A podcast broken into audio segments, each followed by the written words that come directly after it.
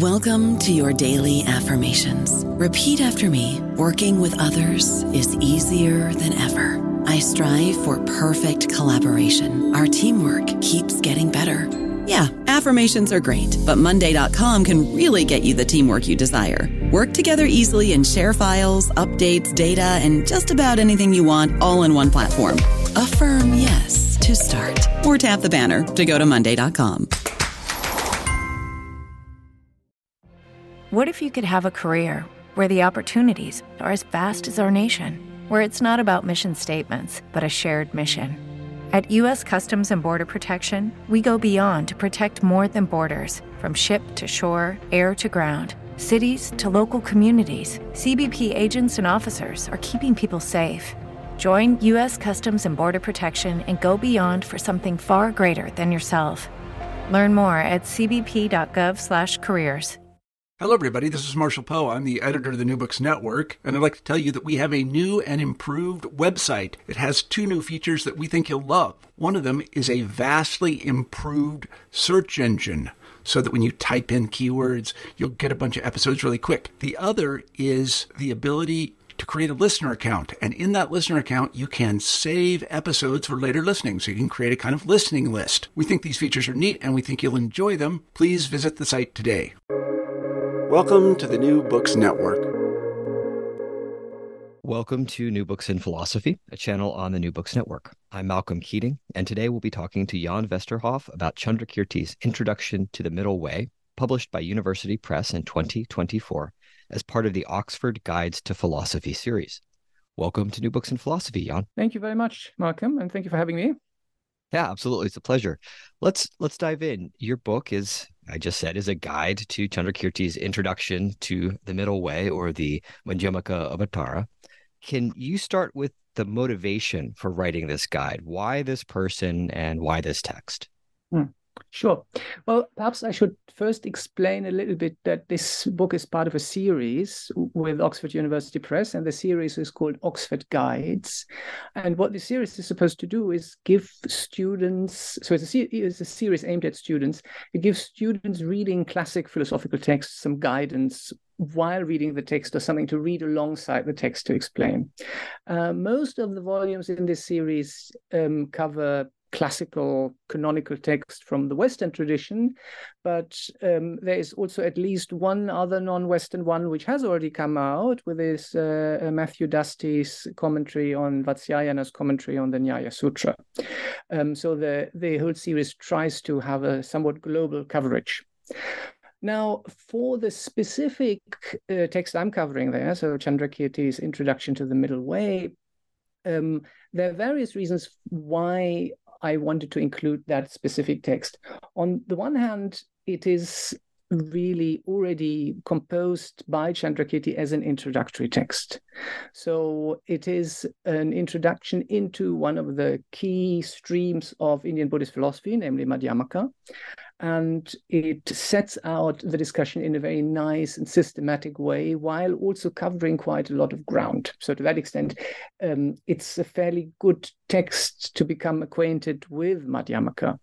But in addition to that, this text was also extremely influential in the development of Buddhist philosophy, in particular in the development of Buddhist philosophy in Tibet, because um, quite quite a bit of the discussion of the Tibetan philosophical discussion about Madhyamaka can be understood in terms of different interpretations and di- different reactions to this text.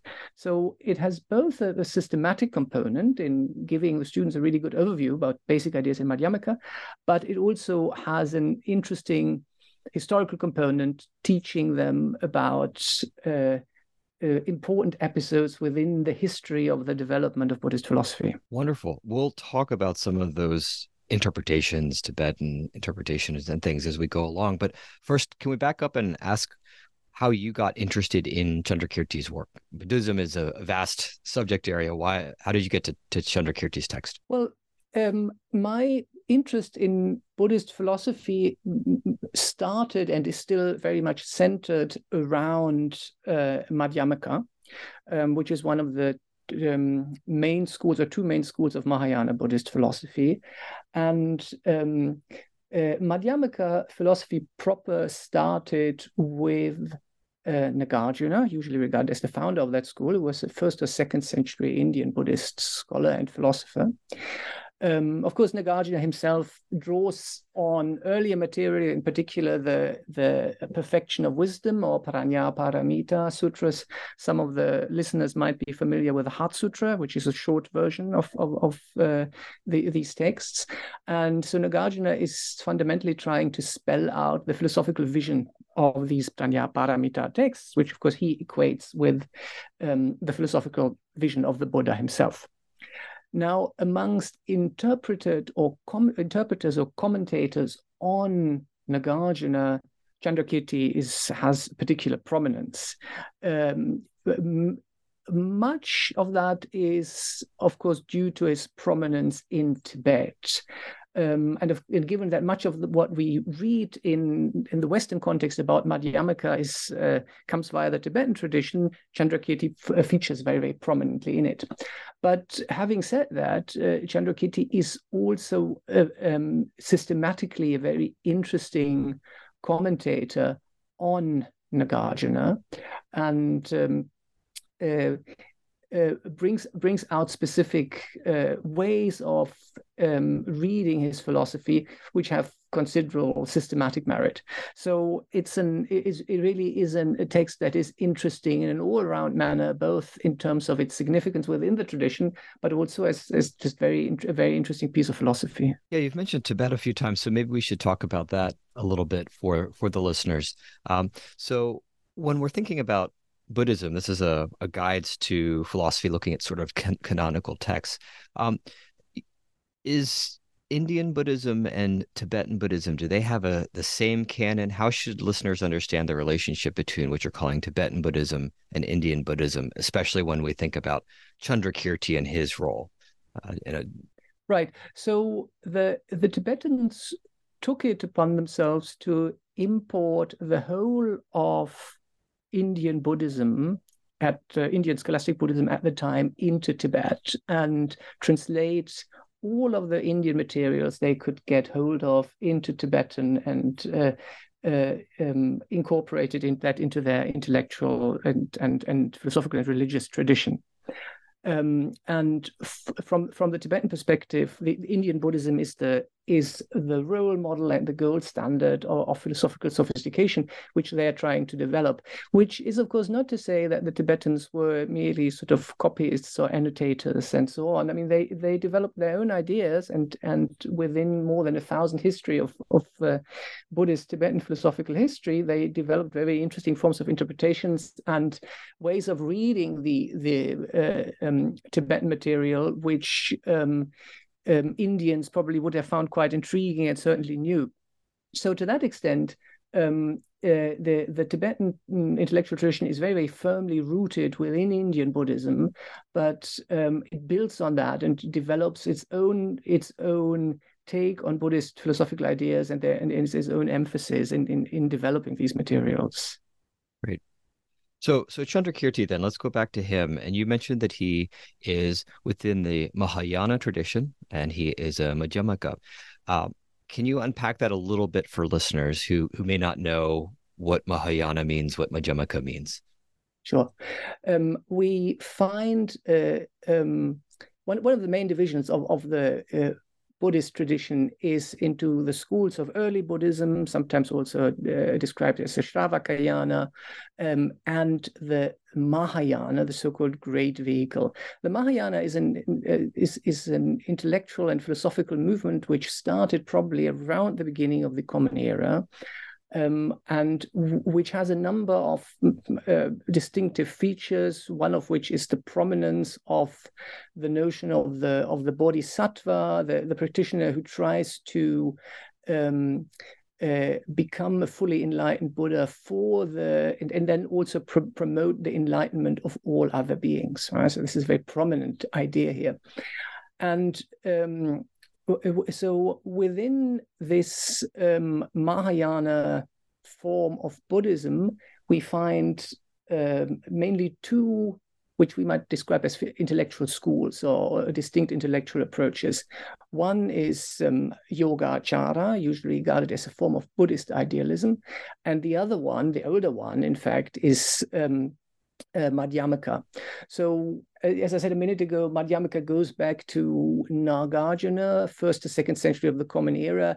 Um, Chandra, with Chandrakirti, we are moving here to the seventh century of the Common Era, right? So we have about 500 to 600 years between Nagarjuna, the founder of the school, and then uh, Chandrakirti as a commentator. So quite a bit of, of scholastic development between those parts as well.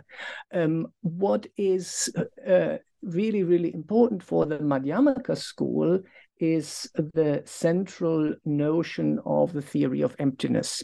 So the Buddha um, uh, described reality as having three fundamental and universal characteristics, namely, everything is existentially unsatisfactory or suffering, everything is, is impermanent, and everything is without a self. And this notion of the absence of a self or uh, selflessness um, uh, becomes uh, developed within the Madhyamaka tradition into a universal theory of emptiness, which doesn't just say that persons are, uh, are empty and insubstantial, but it extends this notion of selflessness or emptiness or insubstantiality to all phenomena, to all dharmas. Uh, and this fundamental, all encompassing theory of emptiness um, is already prefigured to a certain extent in the Perfection of Wisdom Sutras, in the Prajnaparamita texts.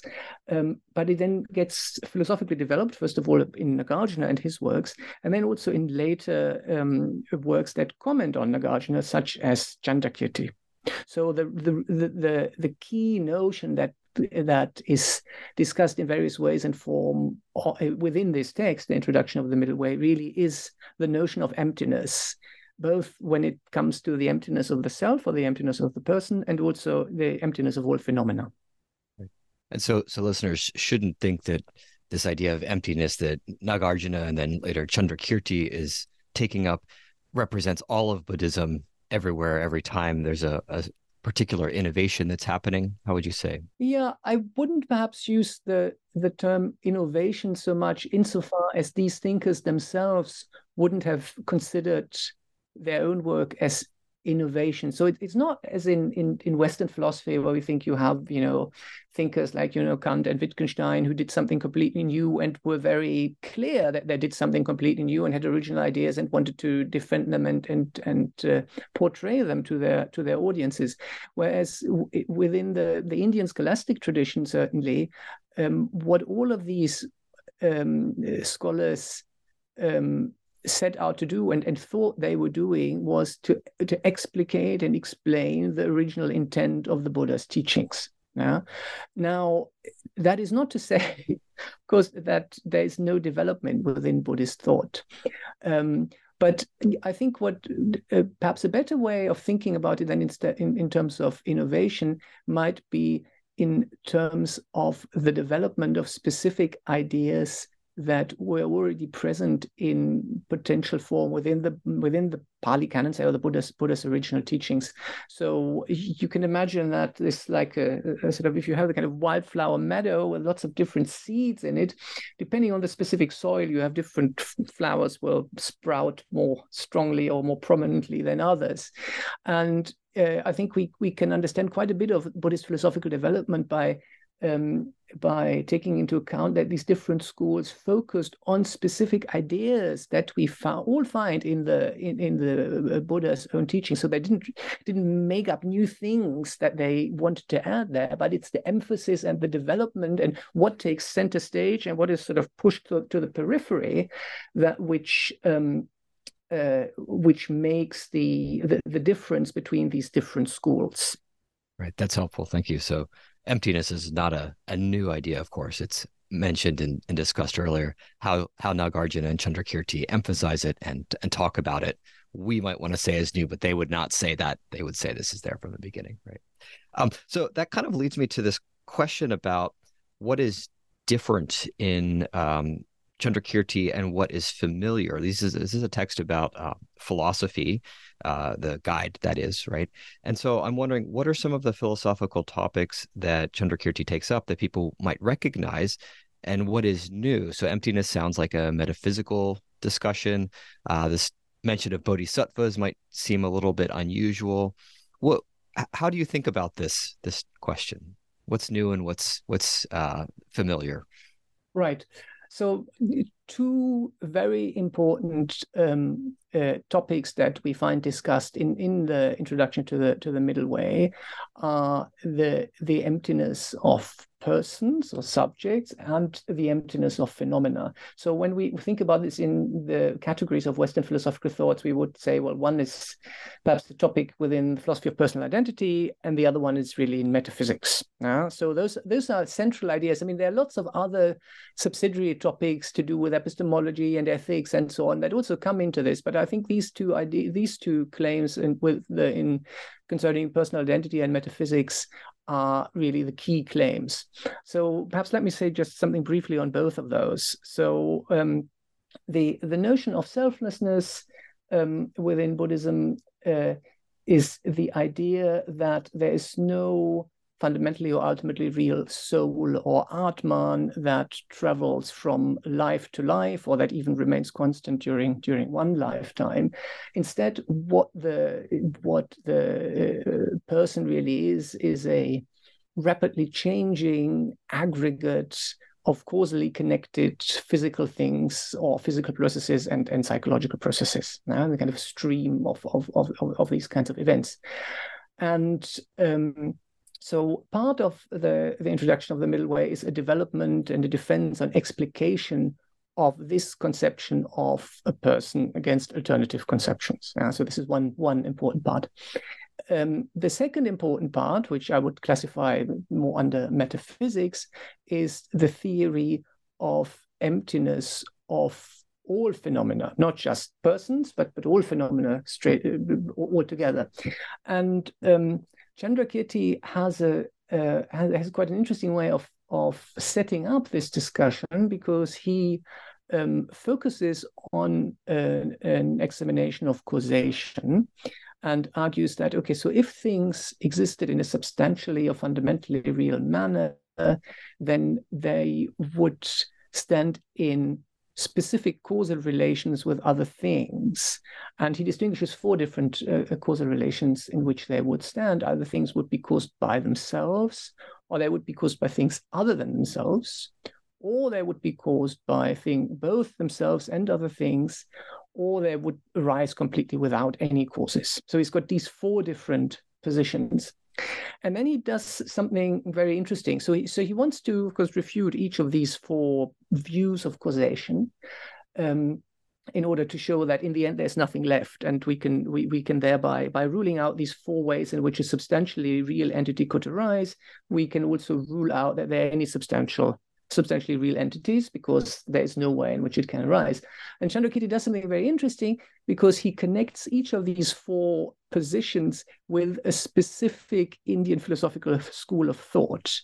And um, arguing that each of these schools um, endorses one of these views about causation. So he does two things at the same time. So he um, refutes a specific metaphysical conception, but he also refutes uh, divergent philosophical views. And the, the, the discussions that he, he, he mentions here are, first of all, um, the, the non-Buddhist Samkhya school, which he associates with self-causation. Then the main Buddhist alternative Mahayana school, Yogacara, which gets a very long discussion that's associated with uh, um, causation from other. And then the, the final two positions get a somewhat shorter discussion. The third one, discussing, uh, so, so third one, causation from itself and others, is associated with Jainism. And the final one, uh, causation without a cause, so to speak, random arising, is associated with the ancient Indian materialists, Charvakas. Yeah. So uh, Chandrakirti then discusses these all in detail, and this this raises interesting questions, both in terms of the history of Indian philosophy, you know, so how accurate was his portrayal of these schools, how to which extent would they themselves regard themselves as refuted by Chandrakirti's arguments, and so on. Um, but it also uh, it, it, also has, in addition to this kind of polemical or doxographical dimension, it also this whole discussion also has another dimension, um, insofar that Chandrakirti also believes that these different misunderstandings um, of the way causation works are also misunderstandings that the student of Madhyamaka is likely to see himself uh, trapped by or, or, or, taken in by.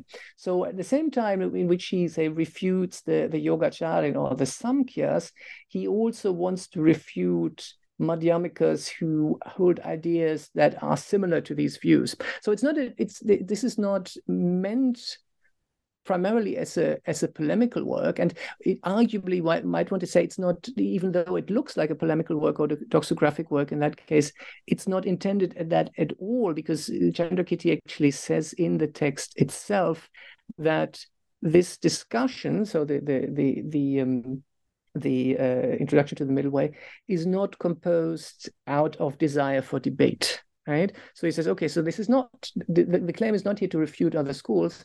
But then of course you ask yourself okay so what's the point? Why why do you refute all these other schools? And the answer presumably is that um, the, the, the Yogacara view or the or the Samkhya view and so on, they stand in for specific misunderstandings of the way causation could work, which keep you from understanding the notion of emptiness properly. And so, by working through these kinds of rival views and seeing their flaws, the, uh, the, the student of Madhyamaka can then also advance to a more sophisticated view of what the theory of emptiness actually means. Right, and I think I don't know about you, but I'm very busy and I don't have a lot of time to cook. That's why I subscribe to Factor. Eating better is easy with Factor's delicious, ready to eat meals. Every fresh, never frozen meal is chef crafted, dietitian approved, and ready to go in just two minutes. You'll have over 35 different options to choose from every week, including Calorie Smart, Protein Plus, and Keto. These are two minute meals. Factor meals are ready to eat and heat, so there's no prepping, cooking, or cleanup needed. They're flexible for your schedule Get as much or as little as you need by choosing your meals every week. Factor is the perfect solution if you're looking for fast, premium options with no cooking required. Sign up and save. We've done the math, and this is important. Factor is less expensive than takeout, and every meal is dietitian approved to be nutritious and delicious. Head to factormeals.com slash NBN50 and use code NBN50 to get 50% off. That's code NBN50 at factormeals.com slash NBN50 to get 50% off. What you're describing there picks up on something that I didn't ask you about, which is the structure of the text and the relationship with the bodhisattva stages. Because if I'm hearing you right, one thing that seems a little different from how uh, Chandrakirti is laying things out even though he's doing what a lot of modern philosophers do think about the conceptual space identify competing views and so on this is all in the service of a goal for practitioners of Buddhism and others who are trying to achieve some sort of soteriological, ethical sort of telos here. Um, could you speak to that a little bit? Maybe talk about the structure of the text too along the way. Yes, yes, of course. So another interesting feature of this text is that it is at the same time um, an introduction to Madhyamaka, but also um, um, a mapping out of the entire Buddhist path. And this, arguably, this might be one of the reasons why the Tibetans were, were, were so interested in this text, because it also pro- uh, provides you with kind of an outline of the development of the career of a bodhisattva from the beginning up to perfect Buddhahood. And so the, the, the kind of um, structural template that uh, Chandrakirti adopts in order to structure his text is um, the, the so-called 10 bodhisattva bhumis or bodhisattva stages, um, which are described in, in, in great detail in a, in a Mahayana sutra called the Dasha Bhumika Sutra, the sutra on the 10 stages. Um, and uh, Chandrakirti um, divides his text into these 10 sections, first of all, to connect it with, with these first, with, with these 10 stages. So the stages, what, what differentiates the stages um, are the kind of insight the bodhisattva acquires in these stages and also there are different kinds of abilities in in helping beings that that that are caused by that now um, what is important to notice also about the text is that its structure is in a way um, uh, somewhat unbalanced insofar as the, the, the length of the treatment of the different stages is is is very um, uh, uh, very unequal. So uh, Chandrakirti spends the majority of the text, far more than half, on the sixth stage. Uh, the sixth bodhisattva stage, the, the famous uh, sixth chapter, and and basically everything I've been talking about so far is in this sixth chapter. Um, now, this uh, um, the, the, Sanskrit name of this uh, sixth stage is Abhimukhi, um, which can be translated as directly facing or directly in front or turned towards or something like that. And what the Bodhisattva turns towards in this at this stage is the realization of emptiness, right? So this is why all this discussion of emptiness and different forms of emptiness and so on is given within this particular stage. And um, so uh, Chandrakirti lays this all out in this uh, discussion of these 10 stages with a long sort of long discussion of the sixth stage. And then he finishes it off with a final section, an 11th section, um, with a discussion of the of the fully enlightened state of Buddhahood and different different properties of the Buddha and uh, uh, the, the, quality of the qualities of the enlightened mind and so on. So um, uh, so to that extent, within the within the um, introduction to the middle way, we can we can follow the entire trajectory of the bodhisattva from the first stage, with is connected, of course, with a direct insight into emptiness. So this is where it, where it all starts for the bodhisattva. Then he works his way all the way up to the ten stages, and then beyond the ten stage, up to the stage of fully enlightened Buddha. Yeah, so that, that's it's perfectly right. To that extent, um, it is. Um, uh, um, quite different from Western Western philosophical text. It, it doesn't just start out with okay, here's the basic idea, this is the argument, but it actually develops a kind of soteriological path of which the philosophy forms a part. Yeah, it might also at this stage be, be worthwhile to, to say a little bit about the, the form of the text itself, because that might not be familiar to the listeners. So, uh, like most um, Indian philosophical texts of um, this form, the, the, text itself is actually written in verse, which um, facilitates memorization. Um, and um, then Chandrakirti wrote his own prose auto commentary to that text, or composed his own auto commentary on that text, um, uh, which uh, explains the material, which is is very very condensed within the uh, within the verses themselves in, in a more complete form. Yeah? And um, uh, so the, the exposition that I'm giving in this guide is uh, uh more or less exclusively on the basis of the material that Chandrakirti presents in the verses and the auto commentary. Yeah? There is, a, of course, a lot of subsequent discussions on later commentaries on the text and specific works on that text, which, um, uh, however, form really part of the reception of the text. And given that this is a one volume student commentary and not a multi volume project, um, I, am focusing very much on a sort of an immanent uh, uh, reading of the text, which which focuses on on on Chandrakirti and his own commentary, rather than on what later perspectives on the text might tell us. Great. Let me pick up on another theme that might be interesting to listeners, and I think is important in in this discussion. So, um, so far we've been talking about Chandrakirti's arguments and his views as if it there there's just a question of whether they're true or false. Um, but of course, there's a distinction between conventional and ultimate truth that is important in the text. Um, and you talk about how we can't know ultimate truth or even express it. It's ineffable for Chandrakirti. So I'm curious, can you unpack a little bit about what this distinction is between conventional and ultimate truth for Chandrakirti? Uh, and then how does his view, his his claims, how do they fit in here? Um, is his view not um, something that is ultimately true?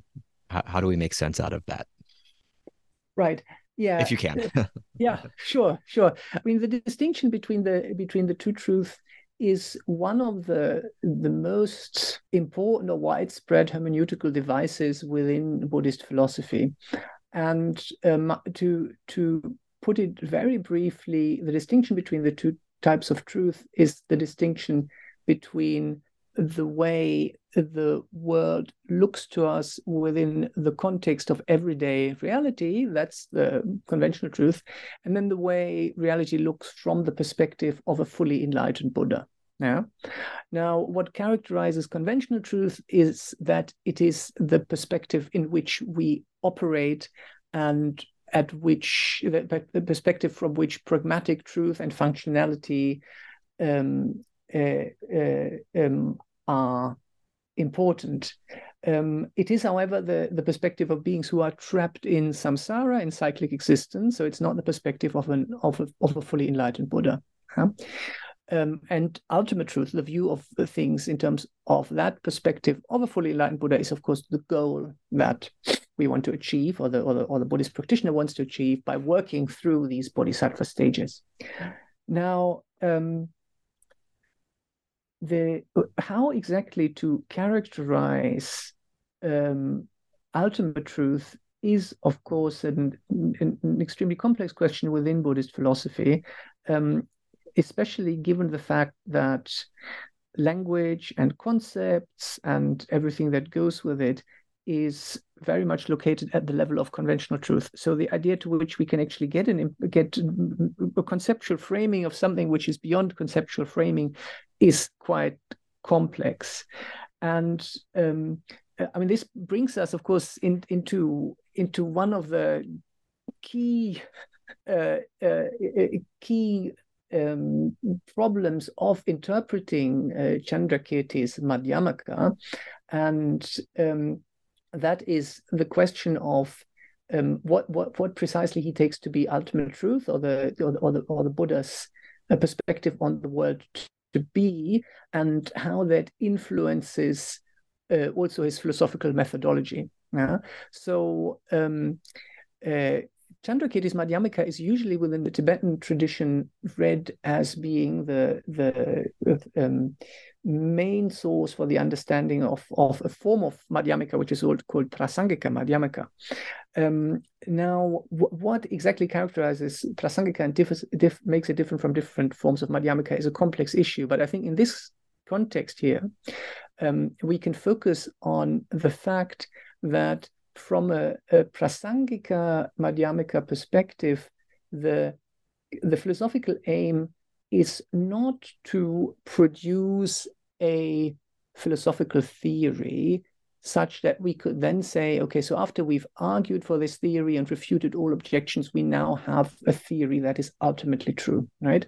Rather, what the, the, the Prasangika Madhyamaka is trying to do is saying, okay, so uh, beings who believe in substantially real objects or substantially real selves um, um, of course, have a problem because they are trapped in cyclic existence because of these mistaken beliefs.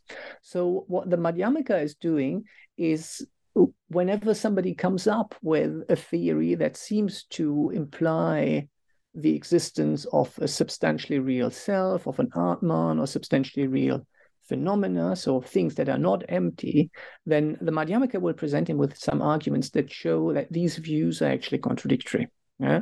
And he will then, because contradictions are a bad thing, the opponent will then be forced to give up those views. Yeah? What the Madhyamaka then doesn't do is then produce an alternative theory, right? They rather they take it on a case by case basis and try to refute this idea of a substantial existence or svabhava um, in every form in which it arises. Um, without, however, thereby formulating a philosophical theory that is an ultimately true, that can be regarded as ultimately true. Yeah, and I mean that, that connects interestingly with with another sort of complex exegetical questions connected with this text, um, which is the question of how reality actually looks like from the Buddha's perspective. And um, that raises the, the, the interesting question, which is which is then dis- debated quite a bit also within, within the Tibetan exegetical tradition, to which extent Chandrakirti believes that Buddhas actually have mental states at all, right? Or whether there is nothing that it's like to be from the perspective of a Buddha. Uh, this is this is quite quite an intriguing um, conception. I mean, how could we make sense even of the idea that there's nothing that it's like to be a Buddha? Well, the um, one way in, in which you could play that is by saying, look, this this whole idea of the existence of the Buddha or the, the Buddha's activity and the Buddha's teaching and so on are really projections by the minds of the practitioners or the beings who are still in conventional reality, right? But there is nothing that it's like from the other side. There's nothing that's like from from from the perspective of ultimate reality. So to that extent, you can see that the, the, the distinction between ultimate reality and conventional reality um, connects with a lot of different philosophical facets of Madhyamaka. It connects with obviously with metaphysical questions. It connects with questions of philosophical methodology. You know, what kind of logic and what kinds of form of reasoning should should we actually use and argue for these theories? And it also connects with the, the question of what the soteriological ideal that we are trying to achieve there actually is. Is it some kind of um, superior mental state that is completely uh, free from suffering and delusion and so on, but is still a mental state that you know has something that it's like to be in that state or is it something that is very different and isn't a state at all there's there's quite a quite a lot in there i'm i'm i'm thinking now about the uh, mention that you had in the introduction of Taranatha's account of a de- of the debate between Madhyamaka and Yogacarans, uh, uh, Chandrakirti and Chandragomin, right? Um, and I'm curious here. Here we have two two traditions, two representatives of two traditions that are that are in opposition, certainly at the level of conventional truth. But I'm wondering, in light of what you've just said, given um, the goals of Buddhism, um, uh, sort of Buddhist practitioners, uh, and how we cannot characterize ultimate truth, what what you think this is a little little outside of the realm of your your book, but what you think Buddhist practitioners how they understood this debate. So this debate that all this time that Chandrakirti is is engaging in, right, and criticizing Yogacara for these these purposes, um, how how were sort of other Buddhist practitioners understanding it? Was this what was the point of this? If at the at the end of the day, in some sense, as Taranatha's account maybe suggests, as as you say, um, it's undecided whether the Madhyamaka or the Yogacaran is sort of victorious. There's something maybe beyond that debate. Mm. Yeah, it's um, yeah, it's that's an interesting question. Of course, one one thing to to take into account is that um, uh, Chandrakirti's refutation of of uh, Yogacara in this text is uh, perhaps not best to be understood as a sort of a, a, wholesale rejection of that tradition. That would also be very difficult for Chandrakirti to do because the um, the Yogacara idea is or the Yogacara theses are very uh, explicitly based in important Mahayana sutras, which make these philosophical claims like everything is mind only and so on. Interestingly enough, also the Dashabhumika Sutra itself, which is the very structural model that Chandrakirti uses to structure his own text, makes these kinds of claims. Yeah? So to that extent, um, uh, uh, uh, uh Chandrakirti is certainly not saying that uh, Yogacara should be rejected from from um, start to finish, and it's a kind of a heretical interpretation of the Buddhist teaching and so on.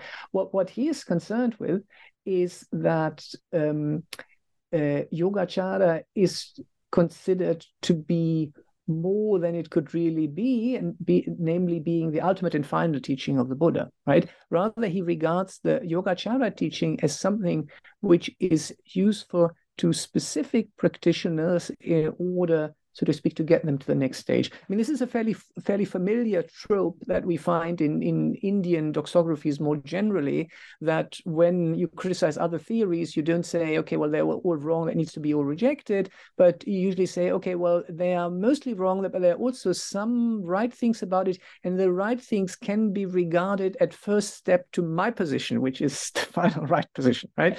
And so uh, Chandrakirti also says, look, Yoga Yogacara has an important point.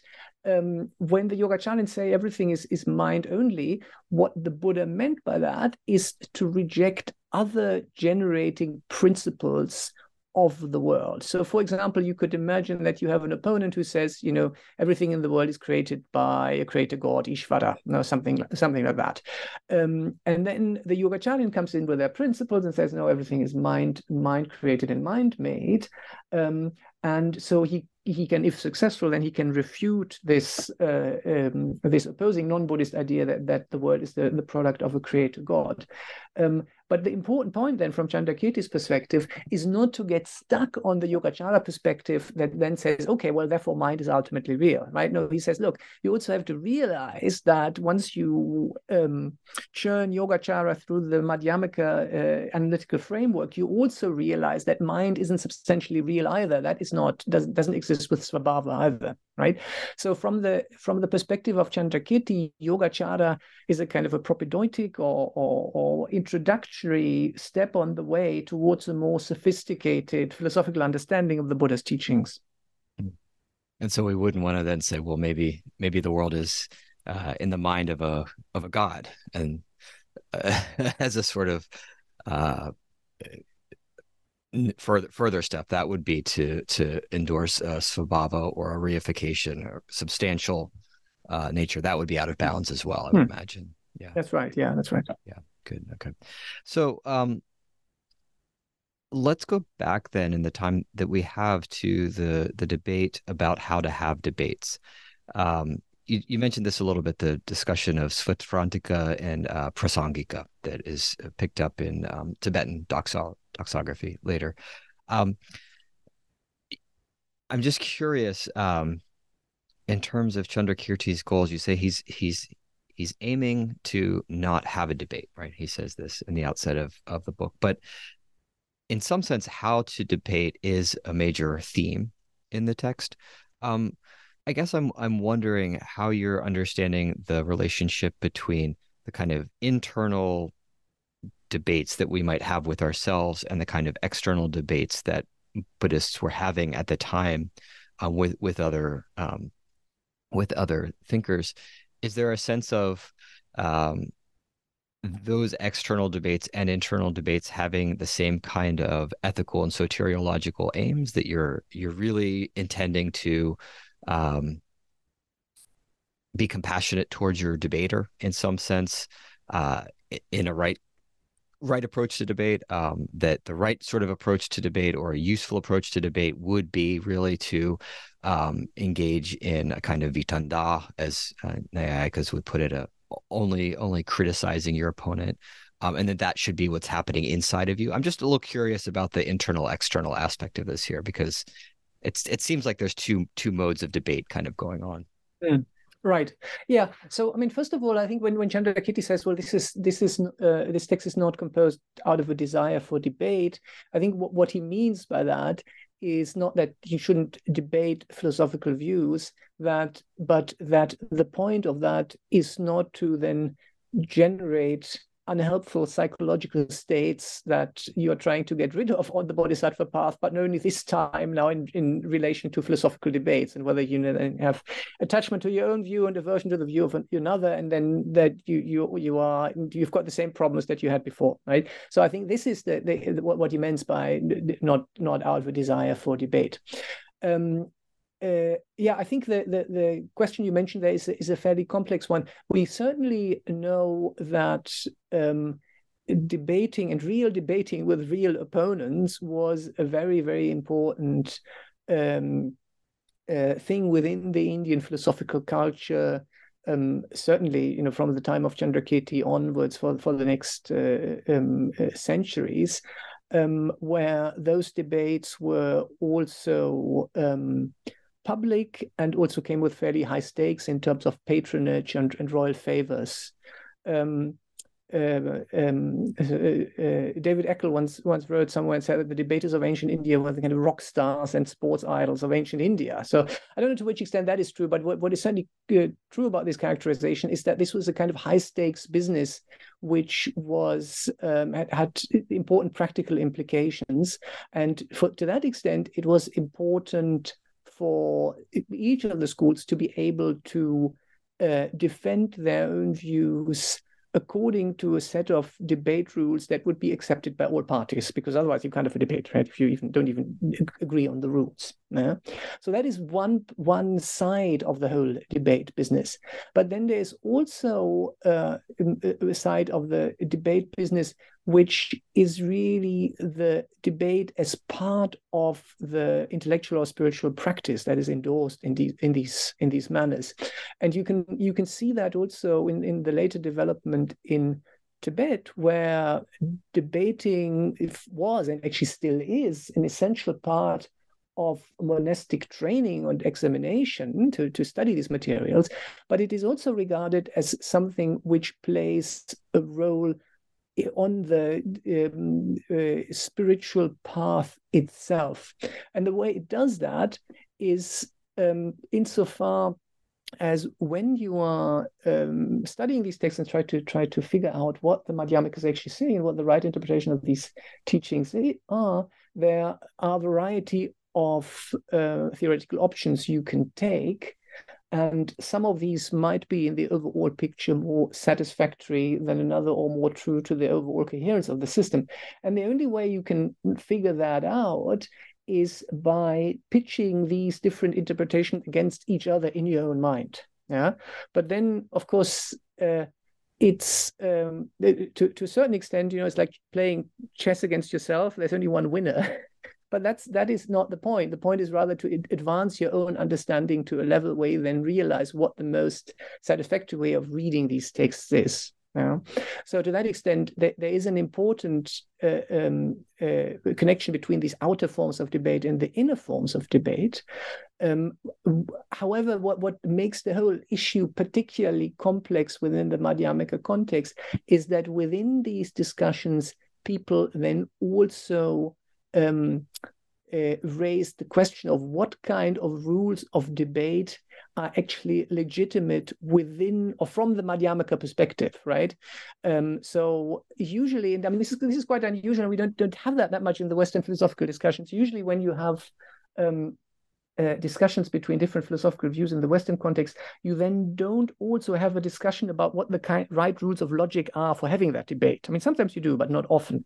Whereas in the Madhyamaka case, this becomes very, very prominent because then you, are not just debating about the philosophy, you're also debating at the meta level of how you should have a discussion about the philosophy. And that makes the whole, whole uh, um, discussion particularly complex. Yeah. Well, I have one last question picking up on on this theme of reading. Mm-hmm. This is a guidebook. Uh, and so you're, of course, hoping that people read Chandrakirti's text, not just your guide, but you're also hoping that they'll read your guide. So maybe could you speak a little bit to how you hope students and uh, professors who are interested in, in Chandrakirti, how they read your work and how they read Chandrakirti, what they might get out of this book, especially if maybe then they're going to go back uh, to Western traditions of philosophy. What, what, what might you think that they could get from the book?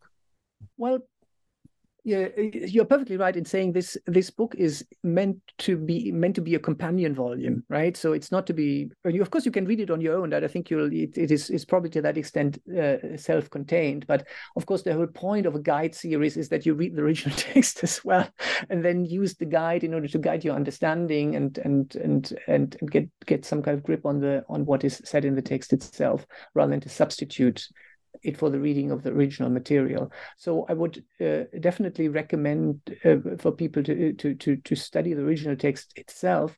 I mean, the, the text is is it's quite an interesting time actually for for Chandrakirti studies at the moment because um, but because until very recently it was assumed that the, the Sanskrit original of Chandrakirti's verses and the Bhashya were lost. And so all the work that has been done until very recently has been based on the Tibetan translation of these texts.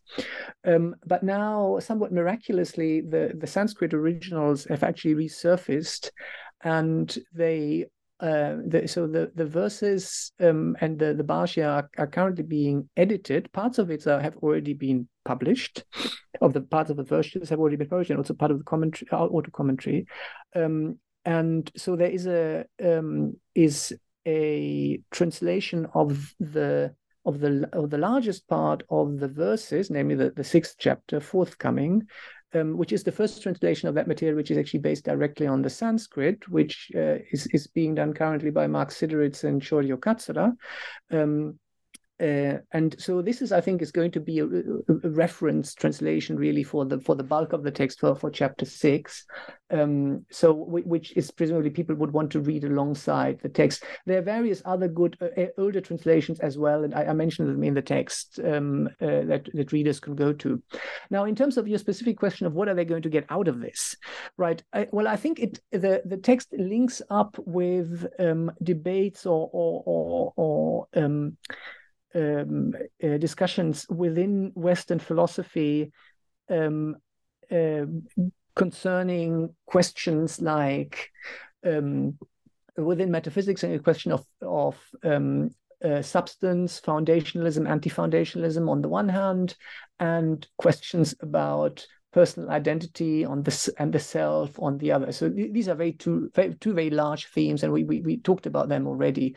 Um, uh, so to that extent, I think uh, Chandrakirti presents uh, um, views here that are um, um, um, interesting, unusual in the Western context, and interesting also in their coherence with one another. And so I, I do hope that that people who read this text in, in a philosophical context because this is this is a book which is meant primarily for philosophers not primarily for indologists or tibetologists or buddhologists. So i do would hope that people who read philosophers who read these texts um, will also uh, uh, read them having these systematic debates within the western philosophical context in mind and try to understand one in term of the other or at least try to understand them in a kind of comparative manner Great. Thank you. So I appreciate all of your time. Um, I don't want to keep you any longer, but last question: What are you working on right now that this book is, in, in, as we speak, about to be published? yeah. So I think what what is probably particular um, a particular interest for your readers is um, another project on this very text by Chandrakirti that I'm currently involved with um, in, in, in a team of four consisting um, of uh, Jay Garfield um, and uh, two Tibetan scholars, Sonam Thakchoe and Tashi Tsering, and, and myself. And so we are uh, uh currently writing a, a commentary on the text which is in a in a way goes far beyond what is covered in, in, in this material is much longer because it is focuses on the reception history of the text primarily in Tibet. So what we are going to look at there is how um, commentators from different uh, philosophical schools within Tibet, so Tsongkhapa, Gorampa, Rendawa, Mipam, the Eighth Karmapa, and so on, who all read the text in slightly different ways and often had significant disagreements about what Chandrakirti was actually saying in these verses, how how these are to be related and how they are to be related to the late to, to the larger discussion um, about Madhyamaka that was happening in, in Tibet. So I think this is that would be interesting uh, for readers who then want to see, okay, so where, where are actually the philosophical consequences of, the, of this material, and and uh, hopefully that uh, that will be laid out in, in in in that book, which should be coming out in a couple of years. Great. Well, we'll look forward to that, and maybe we'll get a chance to talk to you all about it then. Thanks for your time, Jan. Well, thank you very much for having me, Malcolm.